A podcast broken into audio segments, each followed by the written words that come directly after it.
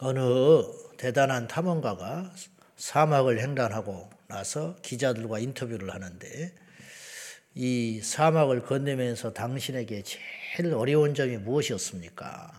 거대한 바다 폭, 뭐, 모래 폭풍이었습니까? 아니면 장렬하는 태양이었습니까?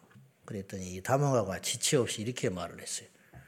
그것이 아니고 내 신발에 계속 밀려 들어오는 작은 모래알이 나를 쉬지 않게 고통스럽게 했습니다. 그랬더라는 거예요. 이건 우리에게 시사하는 바가 커요. 우리는 대단히 큰 문제를 가지고 고민을 많이 합니다. 그리고 큰 결단들을 종종 하는 사람을 볼 수가 있어요. 예를 들면 한 집의 가장이 직장을 그만두고 기도를 하고 결단하면서 신학을 한다든지 이거 보통 일이 아니거든요. 평생 해오던 직장을 혹은 업을 갑자기 바꾸어 가지고 어떤 일을 하겠다고 나선다든지 또는 40일 금식을 하겠다고 기도원을 가서 기도를 하고 얼굴이 반쪽이 돼서 나타난다든지 그런 경우들이 종종 있습니다. 그건 대단히 큰 믿음입니다. 어. 보통 사람이 평생 동안 예수를 믿으면서 40일 금식을 몇 명이나 하고 하나님께 가겠습니까? 함부로 엄두도 못 낼 만한 일이죠. 근데 우리를 괴롭히고 또 우리를 기쁘게 하고 하는 것은 때로 우리를 낭망시키고 우리를 대단히 행복하게 만드는 것은 그런 거대한 담론들이 아니라 작은 소소한 일상들이 우리를 괴롭힐 때가 많아요. 자, 마가다락방에 가보면은 사회를 보는 목사님이 매주 쉬지 않고 하는 광고가 있어요. 그게 뭐냐? 예배 끝나고 제발 내려갈 때 천천히 내려가십시오. 차를 타고. 주민들이 민원이 들어옵니다. 이 말을 거의 매주 해요. 거의 매주. 네. 왜 그러냐? 안 지켜진다는 거예요. 그러면 그 사람들이 영적으로 볼 때 시답지 않은 사람은 아니에요. 왜냐하면 이 엄동설 안에 그 주차장도 제대로 없는 그 다락방에 비집고 와가지고 몇 시간 전부터 자리를 잡고 기도를 하고 은혜를 받겠다고 외국에서 온 사람도 있어요. 외국에서. 이 다락방 집회에 맞춰서 숙박을 뭐 누가 숙박을 해주기를 합니까? 기도원에서 밥을 주기를 합니까? 거기는 그냥 기도원이 아니에요. 그렇게 숙박을 할 수 있는 곳도 아니에요. 아주 열악해요. 주변에 숙소를 정해놓고 그렇게 열심히들 오는 보통 사람들은 아니에요. 근데 그게 그렇게 안 지켜지는 거예요. 그들만의 그런가 모든 교회가 갖고 있는 고민이에요. 목사님들이 모이는 세미나 가면 무슨 광고를 할 것 같습니까? 똑같아요. 사람 모이는 것은 똑같아요. 음. 오늘 본문은 어떤 이야기냐면 지금 신명기서의 배경이요. 까마득한 무슨 말이냐면 가나안 땅에 들어가기 직전이지 초짜 신자들이 아니에요. 지금 40년 막바지에 왔다고 해요. 모세는 자기 죽을 줄 알아요. 너는 가나안을 보되 들어가지 못하고 보고 죽는다. 근데 오늘 말씀을 보면 이게 설교라고 보면 모세가 설교를 하는데 자질구리한 이야기들을 또 시작하게 되는 거예요. 이게 뭐냐? 아침마다 지금 만나를 하늘에서 내리는 것을 신령한 양식을 취했고 불기둥, 구름기둥으로 인도를 받고 있었고 이런 엄청난 기적 가운데 이스라엘 백성들이 있는데 감각이 무뎌진 거예요. 그리고 큰 일들이 많이 있었어요. 전쟁을 치른다든지 기적을 경험한다든지 근데 이스라엘 백성들을 지금도 괴롭히고 있고 변화되지 않는 게 뭐냐면 일상의 소소한 것들이었어요. 이게 그러니까 오늘 본문에서도 그런 부분에 대해서 언급을 하고 있는 거예요. 이거 지켜라. 이렇게 하거라. 그 내용들이 대단한 게 아니에요. 아, 남녀간이 부부가 이루어 살다가 이혼할 때 어떻게 하냐. 여자에게서 못마땅한 아마 부정한 모습이 발견됐을 때 네 아내를 어떻게 처리해야 되냐. 막 지어 패는 거죠. 그리고 또 막 무슨 일이 생기는 거죠. 그러니까 이렇게 하지 말고 정이 못마땅해서 살 수가 없을 지경이 되거든 이혼 증서를 쓰고 내보내거라. 그럼 여자의 권리는 어디 있습니까? 그렇게 말하면 안 돼요. 이것을 3,500년 전이라고 배경을 깔고 우리가 이 말씀을 봐야 돼요. 그리고 그 여자를 다시 취하지 말아라. 내보냈다가 다시 취하지 마라. 이건 거룩하지 않다. 이런 말이죠. 그리고 이제 뭐 결혼을 막 했거든. 1년 동안 그 사람은 군대 면제, 전쟁이라도 가지 말아라. 음. 그리고 그 아내만을 위해서 온전히 기쁘게 해주거라. 이게 오늘날도 지키기 어렵잖아요. 오늘날도. 음. 그 다음에 6절 한번 보실래요? 6절. 한번 보십시다. 자, 시작. 사람이 맷돌이나 그 윗짝을 전당 잡지 말지니 이는 그 생명을 전당 잡음이니라. 맷돌의 한쪽을 빗을 져가지고 가져가 버린다는 거예요. 음. 그러면 그 사람은 뭘로 곡식을 빠서 먹겠냐? 네, 이 말이죠. 또 뭐, 유인해가지고 유괴해서 누구를 어, 종으로 삼다든지 인신매매했다는 거죠. 이런 거. 이런 경우는 그 사람을 죽여버리라는 거예요. 음. 지금 두차 우리가 신명기서를 보고 있지만은 오늘날도 이런 법들을 실천하기가 쉽지 않은 일이다. 전 세계의 모든 나라에서 국가에서 법을 제정하고 집행할 적에 출애굽기부터 시작한 하나님의 말씀에 근거한 율법의 조항들 이런 것들을 오늘날 우리 현 시대에 적용할 수만 있다면 이 세상은 엄청난 세상이 될 거예요. 굶어 죽는 사람 없을 거예요. 억울한 일 당한 사람 없을 거예요. 그리고 흉악범들이 이렇게 떠들지 못하고 돌아다니지 못하고 예. 뭐또 뉴스를 들어보니까 롤스로이스 뭐 사건이 또뭐 얼마 전에 생겼지 작년인가 언젠가 그걸 타고 인도로 어? 쳐들어 올라가 가지고 한 사람을 멀쩡한 사람을 치어서 그 사람이 혼상태 빠져서 죽었어요. 길 가다가 날벼락 받은 거죠.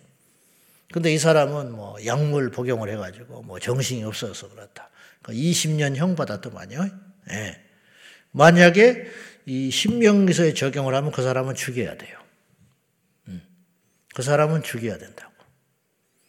그 오늘날 그 정도 못 따라가잖아요. 그럼 이제 또 변호사 사고 또 형 분명히 줄어들 거예요. 또 뭐 보석에 나오 보석으로 나오게 되고 롤스로이스 타고 다닐 정도면 돈이 있을 테니까 김현장 이런 데 막 변호사 동원해 가지고 짱짱하게 지금 20년 구형됐지만은 또 심신미약을 주장하고 뭐 어쩌고 저쩌고 해 가면서 막 이렇게 해 가지고 10년 또 감형되고 그다음에 한 5, 6년 있다가 나올지도 모르지. 이런 일들이 우리 주변에서 끊임없이 일어나니까 하나님의 정의가 이 땅에 이루지 못해진다는 이 본문에 보면 그런 자질구리한 이야기들이에요. 네. 맷돌의 윗짝을 가져가지 마라. 이게 뭐 대수로운 일이라고. 그럴 수 있는 것이지. 그러나 그 당하는 입장에서는 이게 엄청난 일이라는 거예요. 엄청난 일이라는 거예요. 심지어는 담보를 구워줘서 그 전당물을 이제 이 사람이 이제 뭐 결국은 재정의 문제인데 빚을 못 갚았다 이거예요.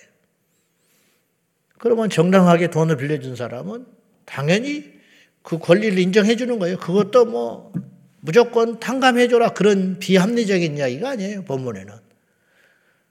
돈을 빌려줬으면 받는 건 당연하다. 받아라. 근데 이 사람이 갔더니 아무것도 없어. 돈을 갚아줄 능력이 없다. 그럼 뭐라도 하나 물건이라도 취해가지고 이 사람에게 돈을 받도록 재촉을 해야 된다는 거죠. 근데 오늘 얼마나 세밀하게 이야기를 했냐면 네가 가서 그 집에 무단 침입을 해가지고 네가 원하는 물건을 딱 딱지 붙여가지고 가져가지 말고 그 안에 들어가지 마. 무단 침입하지 마. 밖에 서서 그 사람이 가져다 준 것을 두 말 없이 전당물로 가져서 가져가. 이렇게 이야기하는 거예요. 자, 13절 한번 보실래요? 이런 일이 왜 중요하냐면, 자, 봅시다. 시작. 해질 때에 그 전당물을 반드시 그에게 돌려줄 것이라. 그리하면 그가 그 옷을 입고 자며 너를 위하여 축복하리니 그 일이 네 하나님 여호와 앞에서 내 공의로움이 되리라. 들어가서 네가 욕심 나는 걸 가져가 버리지 말고 그 사람은 생명과 직결된 일이니까 밖에 서서 들어가지 마. 그리고 그 사람이 너에게 줄 거야. 근데 그 사람이 말할 수 없이 가난한 사람이다 이 말이에요. 근데 그 준 것도 나에게는 별 시답지 않게 여길지 모르나 그 사람에게는 대단히 중요한 물건일 수 있다. 옷이라고 그랬는데 그 당시 옷이라는 것은 이불과 같은 거예요.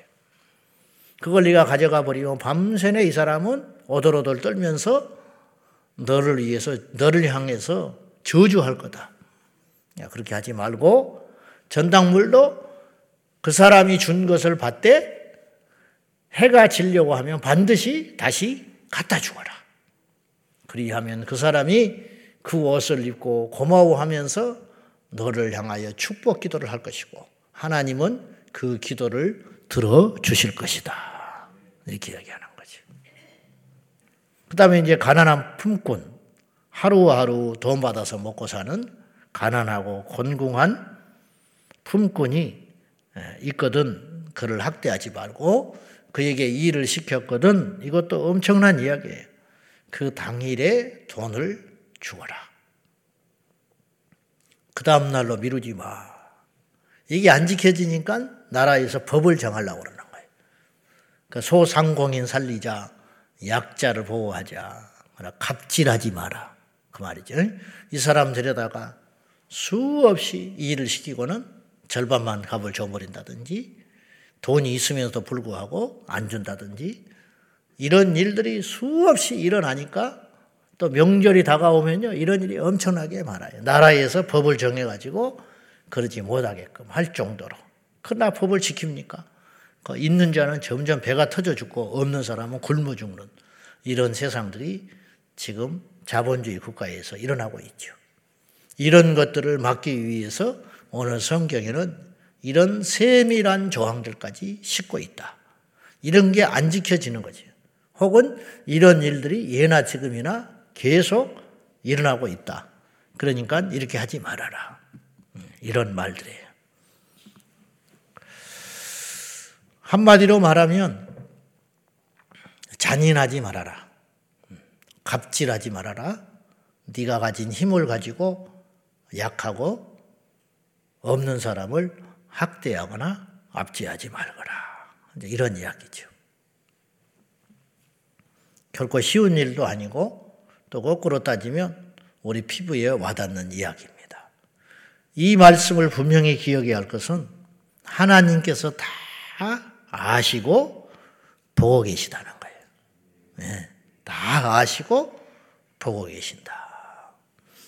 세를 받는 사람은 세를 먹고 살만하면 얼리지 말아라. 오늘로 적용하면 그런 이야기들이 세상 어디서나 어느 때나 가난한 자가 있었고 부한 자가 있었어요. 계급주의 자체를 타파하지는 않아요, 성경은. 그래서 성경이 종의 제도가 있잖아. 우리가 읽어보면은 종의 제도를 인정한다는 걸 알 수 있어요. 종의 제도를. 그러면 성경은 어떻게, 어? 하나님께서 모든 사람들을 평등하게 창조하셨는데 어째서 종의 제도를 인정하는가? 천국에 가면 없지요. 그러나 인간의 죄가 있는 이 땅에서는 어쩔 수 없다 이 말이에요. 그런데 성경에 차이점이 있다면 그 종을 학대하지 말아보라 이야기는. 종을 학대하지 말아라. 음.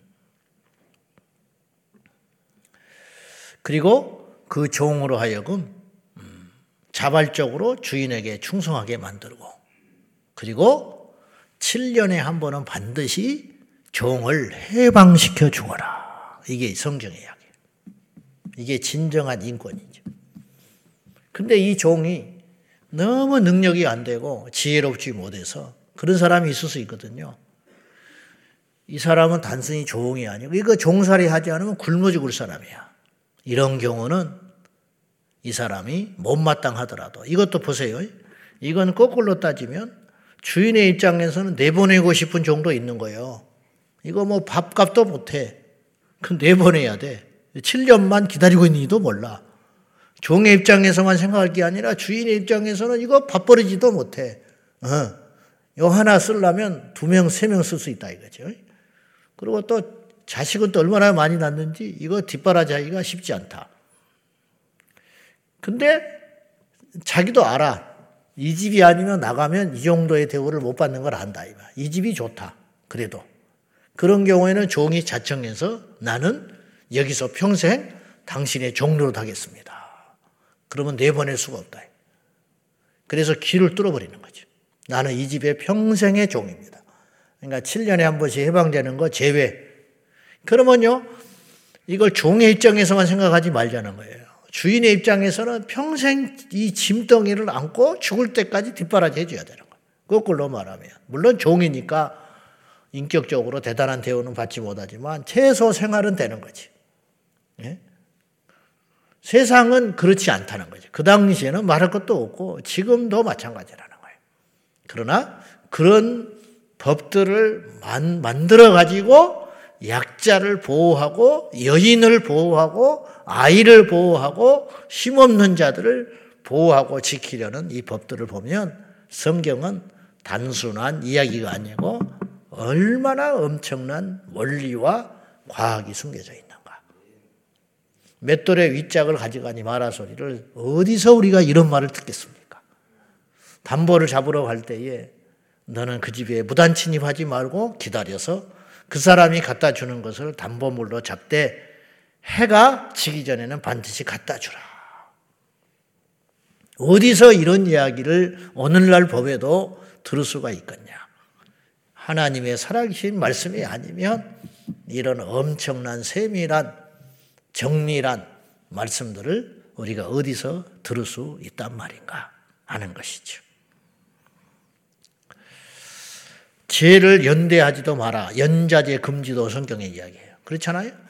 자식의 죄로 아비를 정죄하지 말고 거꾸로 아비의 죄 때문에 자식을 정죄하지 마라. 여러분 이것이 오늘날 지켜주고 있는지 알아요? 그렇지 않아요. 이게 불과 몇십 년 전에는 아버지가 뭐 자익 사상에 물들었다, 에? 나쁘게 했다, 뭐 그런 거 있잖아요. 그런 거 자식들 취직 못했습니다. 우리 동네에도 그런 사람이 있었어요. 대학을 나왔는데 직장을 못 잡아. 왜 아버지가 옛날에 먹고 살 만한 지주였는데 6.25 때 북한에 올라가 버렸어. 그것을 평생 낙인 찍혀가지고 그 아들이 멀쩡한데 사랑구실을 못하고 살았어요. 음. 근데 성경은 그거 못하게 하는 거예요. 연자제 금지. 오늘날도 없는지 아세요? 있잖아. 근데 3,500년 전에 그 사람 하나의 인격은 그 하나로 존중을 해주라는 거예요. 네. 부모가 못났다고 해서 자식을 길을 막아버리지 말아라. 자식이 방자하고 죄를 졌다고 부모까지 정죄하지 말아라. 이런 이야기들을 어디서 우리가 듣겠는가 하는 것이죠. 밭에 가서 소출을 할 때 싹쓸이 하지 말아라. 땅에 떨어진 이상은 줍지 말아라. 그리고 모퉁이는 남겨둬라. 그리고 수확을 하다 보면 흘리고 다니는 것들이 있다. 그거 줍지 말아라. 왜냐? 땅을 갖지 못한 불쌍한 자들이 가서 그걸 걷어서 그럼 한 10분의 1쯤 남는 거예요. 그거 걷어다가 먹게 만들어라. 야 이런 이야기들. 하나님이 공의로움과 동시에 따뜻한 분이라는 거예요. 이런 이야기에 우리는 할 말은 없어요. 저도 역시 그렇습니다. 이 땅의 교회가 조금만 따뜻하다면, 음, 이 땅의 성도들이 조금만 주변에 대하여 지혜롭게 살필 수만 있다면, 주차라도 제대로 하고, 어떤 일을 만났을 때, 이웃이 어려움을 처했을 때 따뜻한 물 한 잔이라도 갖다 주고, 어떤 것을 부탁을 할 때 배려를 조금이라도 할 수만 있다면 이 세상에 그리스도인들이 목회자들이 이렇게 욕을 먹지는 않을 것이다. 교회에서는 1등이지. 현금 잘하지, 봉사하지, 기도 열심히 드리지, 예배 드리지. 근데 밖에 나가면, 직장에 가면 아주 갑질을 하고, 냉정하고, 그 사람은 음, 피한 방울 나지 않은 사람이라고 그렇게 잔인하고 그런 사람이라고 우리가 취급을 받는다면 우리는 하나님께서 우리에게 복을 못 주신다는 거예요. 조금 허술한 게 복을 받을 수 있어요. 예, 조금 허술하고 흘리고 다니고 어, 냉정하지 않고 조금은 따뜻한 그런 성품을 가지고 살아가는 거. 이게 쉽지 않죠. 근데 그렇게 하면 그런 사람이 결과적으로 승리한다는 거예요. 그런 사람이 복을 받더라는 거예요. 왜냐? 당하는 사람이 없기 때문에. 억울한 일 당하고, 고통을 받고, 어, 그런 잔인한 희생자들이 하나님께 대신 호소할 거라는 거예요. 그럼 하나님이 그냥 두겠냐? 이 말이죠. 오늘 예배에 참여한 우리 모두가 이 말씀이 대단한 담론은 아니지만 이것이 믿음이다. 우리 삶 속에서 믿음이라는 거.